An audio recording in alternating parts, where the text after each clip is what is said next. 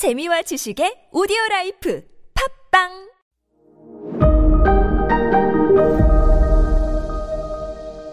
네, 여러분 안녕하십니까. 역사 스토리텔러 썬킴 인사 드리겠습니다.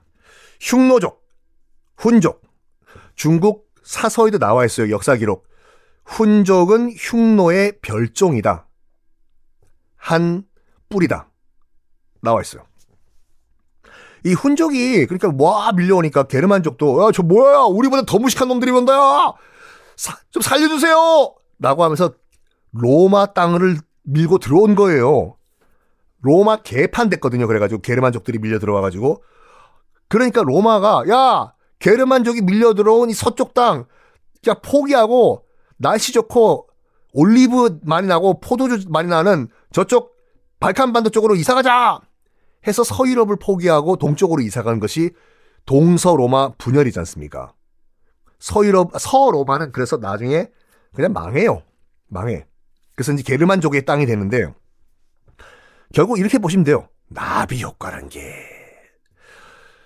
그러니까 유비관우 장비의 좀 오바일 수도 있는데 유비관우 장비의 삼국지의 영향으로 위나라가 승리를 하고 위나라에 의해서 진나라가 등장을 하고 진나라가 망하면서 아, 이 오랑캐들이 북쪽 이에 파티를 하면서 결국에는 선비족이 북부 중국을 통일하고 원래 있던 지- 터줏대 가면 흉노족을 밀어내면서 흉노가 계속 서쪽으로 이동해서 결국에는 로마를 망하게 만들었다. 아, 맞는 말이에요. 게르만 민족 대이동 때문에 서로마가 망했는데 왜 망해, 서- 왜 게르만족이 밀려왔냐? 흉노족이 밀려와가지고. 자, 어, 이 흉노, 훈족이요. 계속 서쪽으로 이동을 하다가 남쪽 보니까 뭔가 또 땅이 있어. 저기 어디야? 곱탑이다. 곱탑! 남쪽도 우리가 공격한다! 그래가지고 이동을 하던 훈족이 남쪽으로 방향 틀어가지고 굽타를 공격을 해요. 서기 550년 훈족에 의해서 굽타 멸망합니다.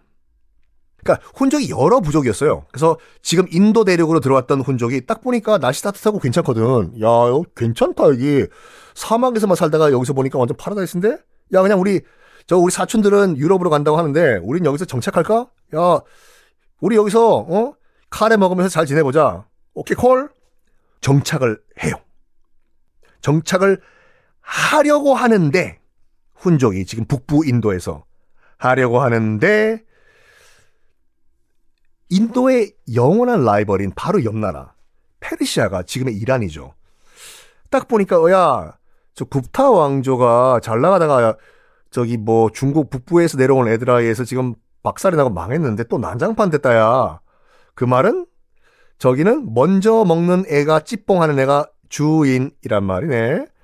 야, 저기 저 중국 북부에서 온 무슨 뭐라고 했어? 훈족? 뭐 흉노라고 하는 훈족? 걔네들이 저기 땅 먹기 전에 찌뽕하기 전에 우리 이- 이란 페르시아가 가가지고 우리가 먹자 북부 이- 인도 가자 해서 참 이란군 페르시아군이 또 쳐들어와요. 훈족은 참 재수가 없었어 진짜. 훈족이 자기가 멸망시킨 굽타 왕국 그 땅에 훈족의 나라를 세우기도 전에 멸망을 해버려요. 페르시아에 의해서. 이게 한 서기 567년경인데 기억나시죠 여러분들? 인도 역사는 뭐의 반복이다? 수많은 조그만 나라로 쪼개졌다가 다시 합체했다가 다시 쪼개졌다가 다시 합체했다가 이걸 반복을 한다고 말씀드렸죠. 훈족이 들어와서 박살낸 거를 이란군이 와서 또 박살내 버렸으니 이 땅이 또 제대로 됐겠습니까? 또 여러 개의 나라로 쪼개져 가지고 이른바 인도의 춘추 전국 시대에 들어가요. 수많은 나라들이 생겨요. 이거 절대 이때 이 나라 이름 외우려고 시도도 하지 마세요. 외울 필요가 없어요. 자, 그러면 개판이 된 쪼개진 인도. 그럼 결국에는 또 누군가 통일을 시켜주겠죠. 누가 통일을 시켜줬을까요? 이런 인도 개판을 정리해 준 건 바로 이슬람교였어요. 이슬람. 어, 십자군 전쟁할 때 제가 또 설명드렸는데 무학 굽타 왕조가 망한 게 550년이잖아요. 서기. 그리고 이란이 쳐들어온 것이 대략 서기 567년이고 이때는 이슬람교가 있었을까요? 없었을까요? 퀴즈. 또 딴딴딴딴딴딴딴 없었죠. 어. 이슬람교는 그 예언자 모하메드가 서기 622년에 종교를 만듭니다. 이슬람교라고. 그 이전엔 이슬람교라는 건 존재하지도 않았어요. 622년. 근데 기억나시죠? 이 622년에 모하마드가 만든 이슬람교가 불과 100년 안에 거의 전 세계로 퍼진 거. 중동, 물론 당연히 북아프리카, 심지어 스페인까지. 어, 이슬람교가 스페인 반도 지금 그 포르투갈과 스페인에 들어간 것이 서기 711년이거든요. 그러니까 모하메드가 이슬람교를 만든 지 100년도 안 돼 가지고 이게 어 북아프리카를 거쳐 가지고 스페인까지 들어간 거예요. 그 힘은 다시 한번 강조해 드리지만 무력으로는 절대 이게 불가능해요. 뭐였나? 기억나시죠? 세금, 세금. 자, 여러분, 여러분, 정복당한 여러분들. 자, 우리 이슬람 왕국에게 세금만 내시면 우린 죽이지 않습니다. 진짜요? 아니, 예전에 로마 시대 때는 정복 하면 다 죽였는데 돈만 내면 안 죽인다고요? 아이고, 우리 세금 걷으면 우리가 좋지. 왜 우리가 여러분들을 죽이면 우리는 세금 거둘 데가 없었습니까? 세금만 내시면 원래 살던 대로 잘 사십시오.